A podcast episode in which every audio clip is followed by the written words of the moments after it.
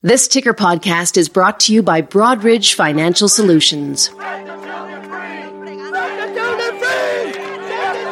Shoot migrants in the legs to slow them down. Kids, there's children. Go buy Ivanka stuff is what I would tell him. I'm going to get children are the best. There are children Shithole countries. The National Weather Service is backing Donald Trump instead of its own Some scientists. suggesting parents hit the mute button if children are watching too.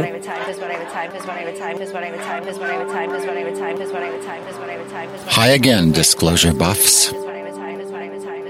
Norms, as it turns out, are pretty easy to break. Talking of things funny, Carrot Top, how are you? I'm doing good. But the fact is, they are much, much harder to change.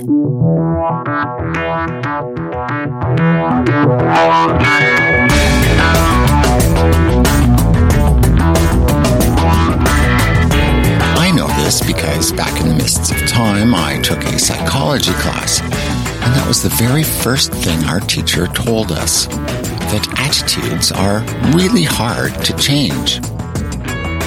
The second thing they taught us is that your attitudes are like 95% correlated with those of the people around you. And the third thing they taught us is that 95% of the people that you tell that to, that their attitudes are 95% correlated with their friends and neighbors, those people will deny it. They are convinced their attitudes come from deep and independent assessment and reflection. Anyway, I only mention that because today's Ticker Podcast guest has been rather spectacularly successful in changing attitudes and behavior when it comes to corporate disclosure. Almost 20 years ago, Paul Simpson founded the Carbon Disclosure Project. The idea was simple, but practically unheard of. Ask businesses to provide climate related disclosures.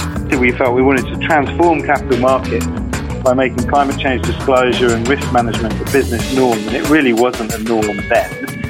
The idea snowballed, and today, more than 7,000 companies, companies worth more than half the total global market capitalization, offer climate related data via CDP. So it's official. Sustainability reporting is a business norm. Coming up, CDP's Paul Simpson on the great transition and the new normal. But first, here's your ticker news update. The UK's Financial Reporting Council wants companies to step up their reporting on climate related issues. A new report sets out investor expectations on the topic and suggests a range of questions companies can ask themselves to improve their reporting. The report comes amid renewed pressure on ExxonMobil over its reporting on climate change. The state of New York is taking the company to court over its disclosures. The prosecutors say the company kept two separate accounts covering the potential impact of climate regulation and disclosed only the more favorable figures to investors. Meanwhile, a group of environmental and business organizations, which include the Union of Concerned Scientists and the Environmental Defense Fund, have called on companies to take bolder action on climate change. The groups have said companies need to target reaching net zero emissions by 2050. Global fund managers think the US China trade war is, quote, the new normal. A Bank of America Merrill Lynch survey finds that 43% of respondents see no end in sight for the trade dispute. That compares with 36% who think it will be resolved before the 2020 US presidential elections. Almost three quarters of respondents say an end to the trade war would be more bullish than any other market development. Finally, the rapid rise of passive investment has pretty well recast the investor relations role. Richard Lacaille is State Street's global chief investment officer, and he had some tips for IROs on effective engagement at last month's IR Magazine Global Forum in Paris. Obviously, index funds own a vast portfolio, um, so that changes the way we think about engagement ourselves. So, governance issues, environmental, social issues become very important because they're long term drivers of performance. So, our engagement uh, team and our stewardship team are more interested in those long term factors because, in a sense, the index fund provides permanent capital. Um, and so, we're very interested in the long term. And I think that's a really useful uh, piece of information for IRs because there will be many investors who are too short term. And in a sense, we are the opposite. We're interested in the long term and we're interested in the company's response and positioning on those long term issues, particularly ESG. And maybe just uh, you know one additional question just on that topic of ESG. It's come up a lot at the conference here um, this week. It, can you pick up maybe one area within that that you're particularly focused on at the moment? Well, it's industry by industry, and importantly, you, you, need to focus on what's important and material, and that's what the SASB framework is very effective at that. Um, but I think governance is important for all companies, and I think where we look back over the last 30 or 40 years where we've had real damage to our shareholders, it's been where governance has been weak. So I think that's universal. There'll always be attention. So board diversity, refreshment, policies at board level are very, very important. Watch Richard Lacaille's full interview with IR Magazine's Tim Human on our YouTube channel. It's easy to chat with Paul Simpson. The usual introductory conversational icebreaker about the weather soon transforms into a riveting 20 minute tale of climate adventure. Paul Simpson knows a lot about the climate. And he also knows a lot about companies and investors, and how to make both of them see things his way. Which I think kind of makes him like, in a roundabout way, uh, the modern equivalent of some ancient weather god.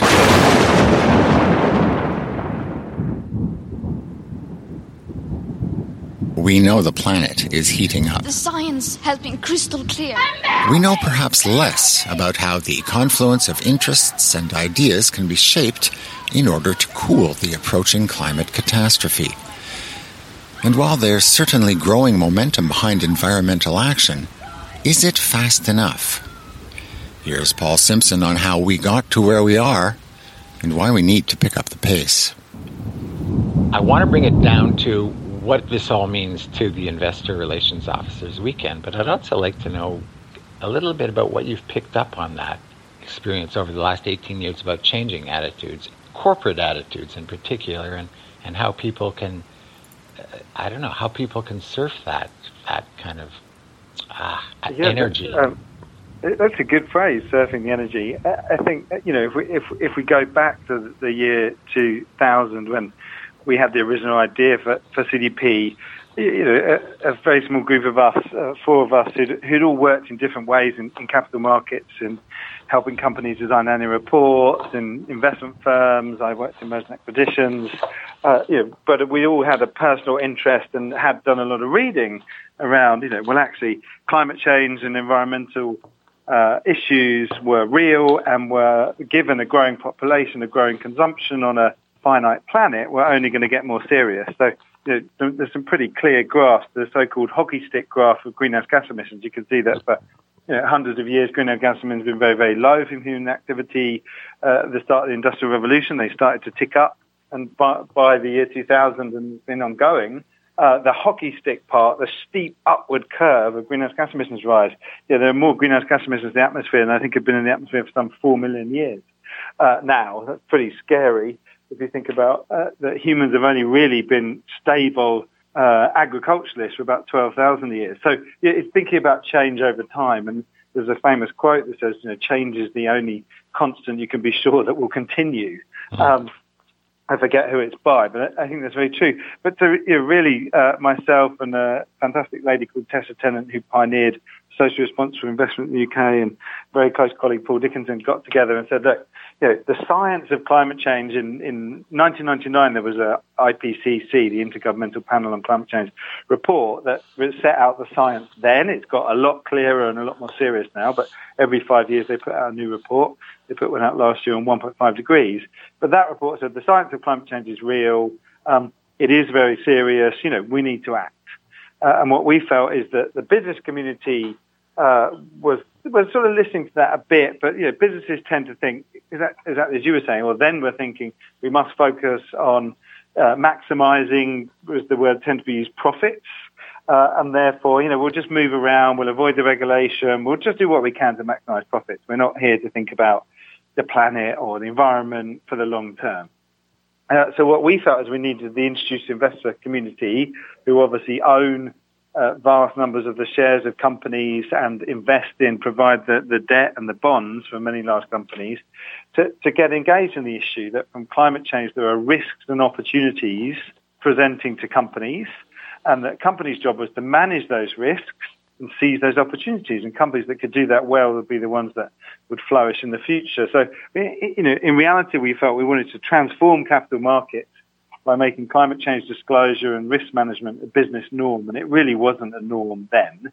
And it, with the very simple theory that I think most IR professionals will, will really understand because they're used to it from a financial perspective, that what gets me- measured tends to get managed. Right. And whether that's on finance or on management quality, on environment performance and environmental risk, that measurement and management and disclosure was a fundamental building block of transforming capital markets and creating a more sustainable economy.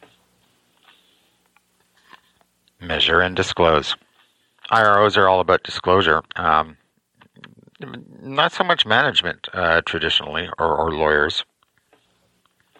The lawyers would rather disclose nothing because anything you disclose may create a risk. But the, but the world has changed, and uh, you know, and certainly back then when we we interviewed about 100 investors in particularly North America and, and Europe in 2001, and we said, yeah, we think climate change presents risks and opportunities to your portfolio.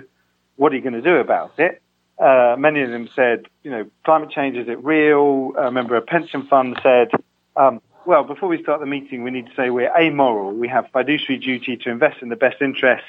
So we're not here to talk about morals. We said we're not here to talk about morals. We're here to talk about risks and opportunities uh, you know, also risk and opportunities language that uh, investor relations professionals, you know, understand and are used to be being asked questions about. Every company needs to show that it does understand those risks and is seizing the opportunities. And the more they can do that and prove that, the more their investors tend to get excited about investing in them. It seems to be the fiduciaries in, a, in an era of passive investment that are, are kind of flying the flag for saving the planet a little bit. Who who would have known that they would be the ones that would be paying attention to these kinds of long term arguments? I, I, agree with you completely. I think um, the governor of the Bank of England, who happens to be a Canadian, Mark Carney, mm-hmm. uh, he um, gave a wonderful speech on the tragedy of horizons. You can find it on the Bank of England website. I think every, investor relations professional, every, every business and finance professional should read that speech because he sets out that, you know, of course, short-term capital markets are often focused on financial performance, tend to be focused on financial performance. That's been the way it's been in the past. Um, but there is an unfolding tragedy, in his words, of climate change, which if we wait for the tragedy to fully unfold, it will be too late uh, to fully mitigate it. So we must bridge that tragedy of horizons. And the way we bridge the tragedy of horizons, in, in his view, is one is to have really solid, robust disclosure on climate change from all the world's companies to their investors so that companies can show we understand this, we're measuring it, we're disclosing it, we have a strategy, we're, we're managing it, and the investors can then evaluate the information. And I think um, you know, we've seen an enormous rise, particularly in the last yeah, so it's hard to put a time on it, three or four years mm-hmm. in the rise of ESG, environmental, social and governance um, interest from institutional investors all over the world, very much in the United States, led perhaps by Europe, but now in Japan is really engaging very deeply with this. So investors now say, you know, their job is to evaluate companies and where should they be putting their capital and what should the, the, um, the cost of that capital be. And, and now almost all mainstream investors, very large investors, whether that's BlackRock, in the US or the Japanese pension fund or the Norwegian sovereign wealth fund are all saying we uh, want to use environmental and, and also some social and governance data in the evaluation of companies' performance and in the evaluation of how companies will perform in the future. Uh, you know, IR people are being told they have to uh, uh, pull up their socks on ESG disclosure. Um, but some some some I speak to say they aren't even asked about these sorts of questions uh, at investor meetings. So there's that kind of dichotomy there. We, we, we've, we've heard that a lot over the last you know, 18, 19 years, and, and there's no doubt there's some truth in that, that in the quarterly meetings where there's a very strong focus on financial performance, um, there's not enough questions about climate change in water, forest, in, environmental risks and opportunities.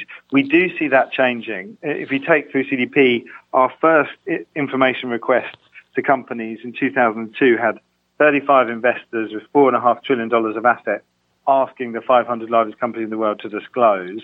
This year, 2019, we now have over 525 institutional investors with some $96 trillion of assets under management. So they definitely own a lot of shares and they definitely provide a lot of debt to many of the companies that the IR professionals you work with mm-hmm. uh, work in.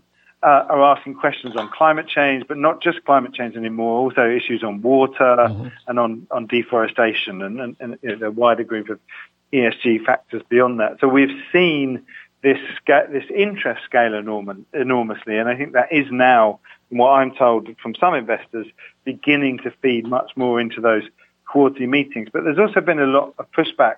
You know, some companies, uh, when Paul Polman was CEO of Unilever, he said, we're not doing quarterly reporting anymore because it creates this unhelpful, unnecessary short-term focus. And what some big companies and some investors are now much moving towards trying to have a longer term horizon. I remember meeting a board member of CalPERS some 15 years ago, and we said CalPERS, the, the California Public Employees Retirement mm-hmm. System, the big pension fund there. Said, what is your investment horizon? And he banged the table and said, our investment horizon is in perpetuity. The, Calif- the state of California has no plans to end. The best answer I've ever heard to that question. Um, so what I'm really getting at is that investors are seeking to be longer term and to be more more strategic in their assessment of the future. Um, I started my career as an investment analyst, uh, and you know, we used to say we basically we we only really looked at a few numbers. We were really looking at the metrics and the ratios of those numbers, and we made a lot of decisions on the back of that, or the people we advised did. Uh, but we always knew that the context of those numbers was as valuable, if not more valuable, than the number itself. And I, I think that really is is is what this is, is about. We know, you know, for investor relations professionals and for investors that predicting the future, you can't only look in the rearview mirror. You know, a lot of uh, annual reports, financial reports are saying this is how we did now and this is how we did in the past. Uh, we know that the world is radically changing in, in many fronts, you know, on the environment, on technology, on population, on the balance of power from uh, you know, the, the US and Europe to Asia, all, all, of these things we can we can see, and they're, they're very real. These these changes. Mm-hmm. So investors are crying out for information that can really inform them much better about the future. And it's very clear that the environment, climate change is going to be one of those megatrends. And another trend is passive investment. Um, uh, the actual investors have changed, and uh, that long long term horizon seems to kind of have a natural link with you. Um, do you, I mean, do you sort of engage with passive investors now differently than you, you did active in the past? I think, I mean, certainly uh, historically, I think it felt like the, the active managers were, were more engaged. But and someone said to me recently, much more experienced than me in the investment markets, his whole, whole career in it, that more than half the world's money is run by computers, mm-hmm. passive investment. Um, yeah, and the computers are very clever. They know when to buy and sell, and they're, you know, they're following the algorithms and the programs that have been written by humans. But yeah, and of course that has risen dramatically because human computing power has increased, uh, and it's a great way to lower margin, lower fees. Right?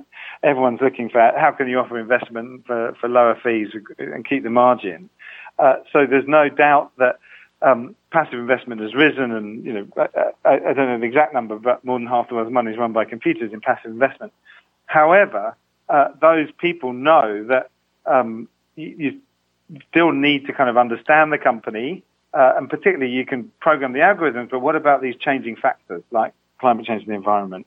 Uh, have you written an algorithm for that? Or is there another way? And a lot of the investors we work with will say, look, yes, a lot of our investments are passive, but it, because they're passive, that we do need to do some engagement. Um, so, you know, the 525 investors requesting disclosure through CDP is engagement. We tend to call it industrial scale engagement because it's 525 investors engaging some uh, f- five to 10,000 companies. Yeah, it's actually more companies. engagement along these factors that have been labeled as, as risk potentials, uh, environmental, social, and governance. Exactly, and we've seen the investors really ramping this up. We, we run something called a non-disclosure campaign where some 90 investors actively engage some 700 companies who are not providing disclosures. Hmm. Uh, someone years ago from, from Goldman Sachs said to me, uh, a company who's not disclosing is providing us with a lot of information. I said, what do you mean? And they said, well, if they're not disclosing, they're telling us that they probably don't understand this, they're probably not well prepared, and they may be more exposed to risk.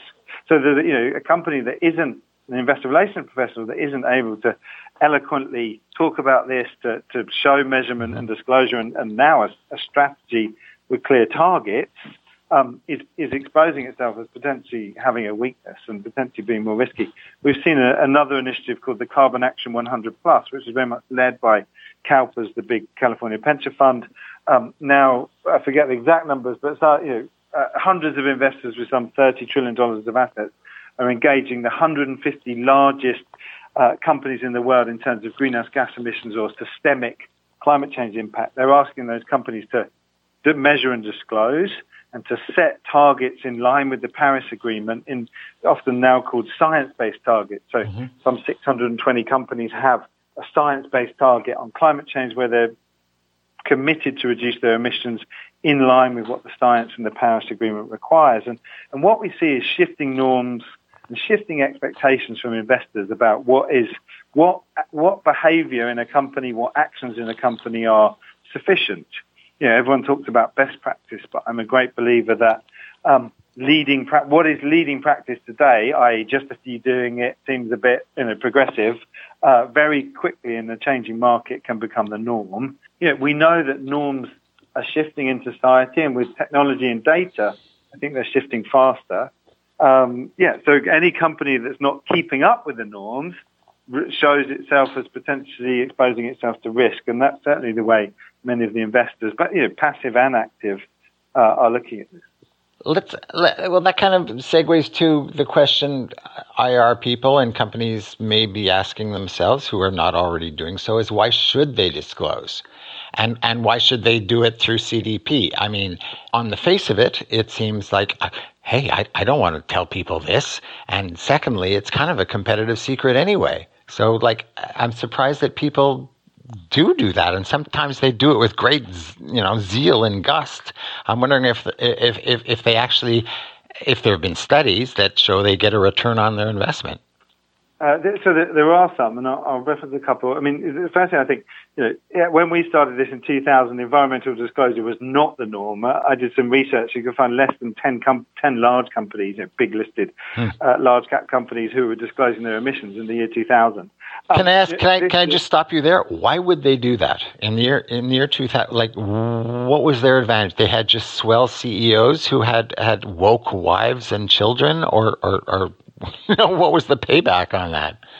I, I mean, e- e- even then, there were a few. Co- so I know that the only company I remember of those, you know, round number 10, I can't remember that number, but you could count them on two hands, was BP, then called British Petroleum. Mm. Uh, they knew that they were a big oil and gas company, very large emitter, and although it was the year 2000, you could, the Kyoto uh, Protocol was coming, there was the EU emissions trading scheme which was coming, in 2005 that became law. Um, so, you know, five years before. But they could see these things coming, and some companies wanted to be on the front foot. We know this is coming. Uh, we do believe it, uh, and we believe it's a, a, risk and an opportunity for our company. We actually believe we can manage it. So we want to be on the front foot, communicate information, and disclose it. So, so why, why disclose? I mean, um, first of all, investors are asking and now expect it. Now uh, they more do, than yeah. eight, mm-hmm. Now, today, uh, more than 8,000 companies uh, have disclosed through CDP this year um, globally from around the world. That's more than they represent more than half the world's market capitalization, uh, more than 70% of the S&P 500, uh, more than 90% of the the euros, the STOXX Euro 300. So this is this has become a norm. And so that's it, Paul. Not, that is the tipping point. Uh, did we just witness it? I think on environmental awareness and environmental disclosure from companies, we have we are, we we have passed the tipping point. Uh, and and the, those who are not measuring, disclosing, are, are, scrabbling and need to scrabble to catch up. Uh, so, and of course, there's a few that will always be resistant. You know, there's, there's a uh, uh you talk about woke CEOs and, and chair people. There's, there's, still a few that are in denial. You know, there's a few coal companies that say, "Ah, oh, you know, this is uh, we don't agree with this. There's a few oil and gas companies that say, oh, the world needs energy. The world's going to need much more energy. This is, you know, we, we don't need to change. But I mean, you know, most of us don't don't believe that anymore. Uh, and, and it's not about whether I believe it or not. It's what the investors believe, and I think most of the investors don't believe it. The, the other thing, I think there are real benefits to companies of disclosing. If you, if you measure, you have the information for yourself. Mm-hmm. Uh, yeah, so that's good management information. And, and you know, uh, greenhouse gas emissions are very much often related to energy use, not uh, not solely. Many other activities, including deforestation, but uh, and, but energy has an enormous cost. You know, we uh, worked with Walmart for many years, and they're one of the world's largest retailers. And they would say, look, you know, we're a kind of bunch of economists doing logistics. Uh, what we know is we consume a lot of energy in our own business, but in our supply chain. If we can reduce the emissions and the energy used by 10% in our supply chain, we can save $2 billion. Who, who wouldn't want to do that? Everybody would want to do that. We also see that um, that investors now are, are, using the data from the disclosures more and more in investment products. So the New York State Common Retirement Fund has a low carbon index built by Goldman Sachs based on CDP data that only includes companies that meet certain criteria. So mm. if hmm. you want to be in that fund, you, have got to disclose and you've got to be doing well. Uh, we have m- many other funds, but there's a fund in Europe, STOXX, has a low carbon group of indices. Again, if you want to be included in the fund, you, you need to do uh, certain uh, way uh, do, do, well in, in the CDP scoring, as well as collecting disclosures. We we rank those disclosures. Everyone's used to credit rating agencies, and I guess every IR professional would be well attuned to has their credit rating changed. Well, I think we're moving into a world where you know what is their environmental rating, good, bad, or ugly, and no one wants to be ugly.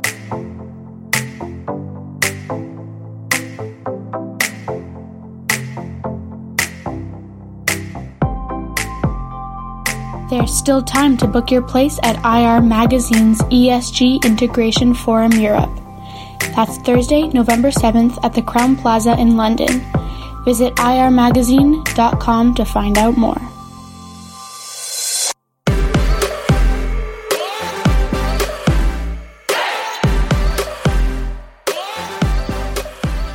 Like I mentioned at the top, it's easy to talk to Paul Simpson.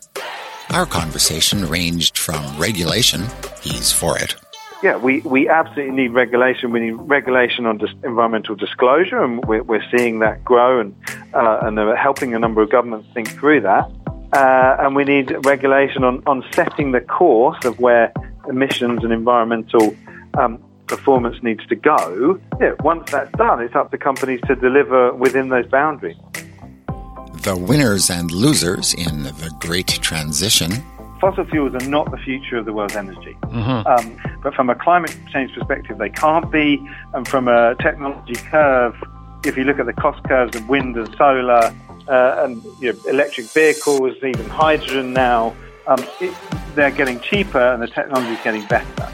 So we, there's going to be a transition in energy.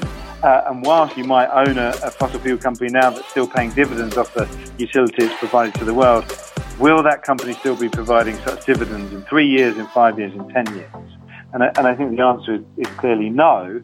And many large institutional investors have now become concerned about the risk of what they call stranded assets. So, does your company, is it investing in assets which may be making money today, but whether it's through regulation, whether it's through changing consumer demand, whether it's through shifting technology, uh-huh. will some of those assets in the future that are having great investments for expected 20, 30 year returns, if those returns aren't delivered, some of those assets will be stranded.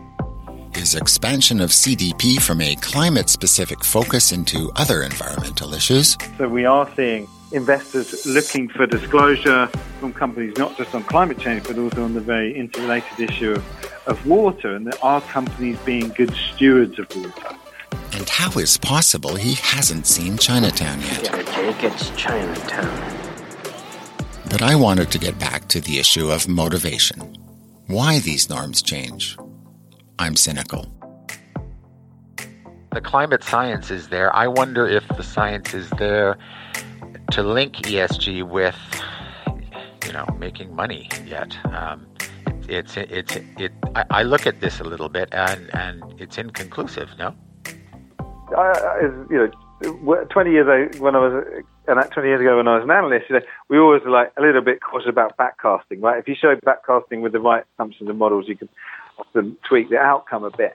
But there has been some really serious, really good research in recent years by large investors, universities, and, and others um, showing that companies who are performing well environmentally also outperform. So uh, STOXX, which is a, a, a European index company, um, looked at the CDP climate change A list. So the companies who get the A in our ranking mm-hmm. climate change performance, the best performance, and they showed that those companies outperform the market um, by over five percent between 2011 and 2018. Now, somewhere there'll be a study that shows you know something different, right? Of course, but uh, Morgan Stanley recently did some research looking at data from 11,000 mutual mutual funds and ETFs, and they found that since 2004, there's at least no financial trade-off from environmentally focused funds versus traditional funds. Hmm. So I think it's pretty much becoming the norm that people think you can invest for returns and, and not do more harm.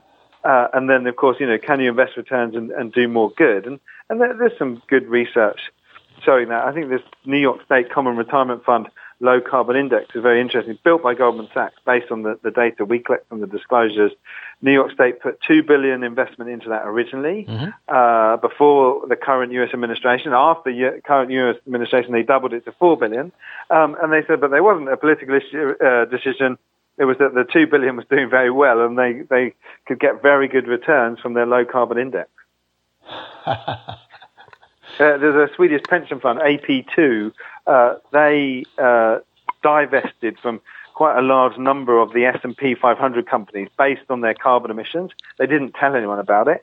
Uh, they didn't tell the company. I mean, obviously the companies knew they'd been divested, but it wasn't. They didn't make a song and dance about it. Uh, then a couple of years later, they published the returns and said their returns were actually doing better because they divested from those very high carbon companies. So I think you're you're right that it's not that this this argument, if we call it that, has been won.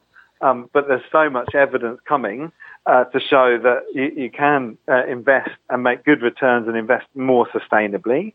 Uh, and if you look at then the changing uh, elements in the world, the more macroeconomic, macro indicators, I think that's only going to be more the case. Hmm.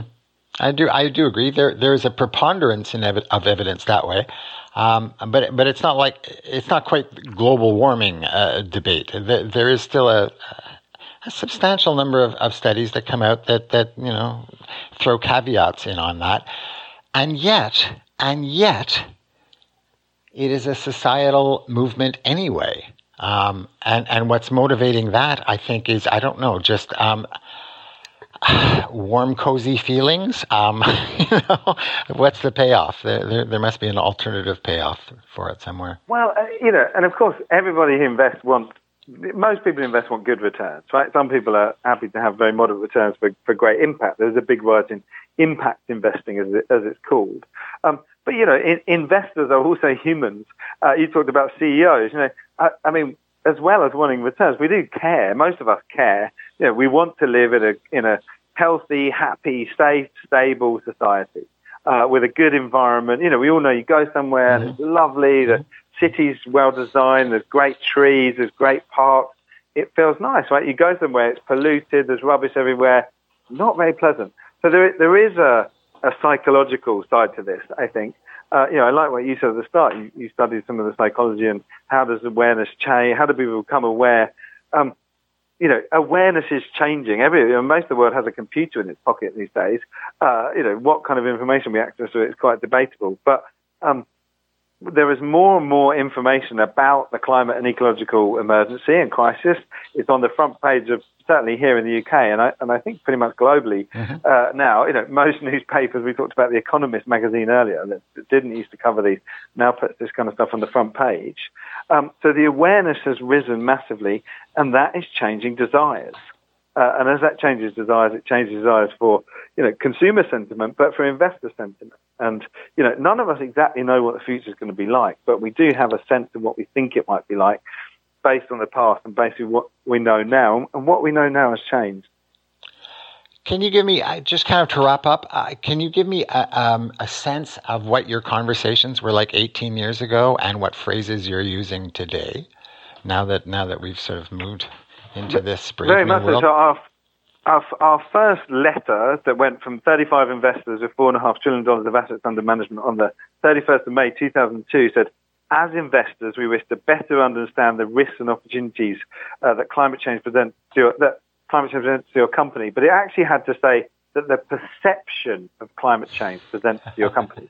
Some US investors would only sign that letter if it said the word perception of climate change because they didn't want to be on record saying they thought climate change was real. Right? That was 2002.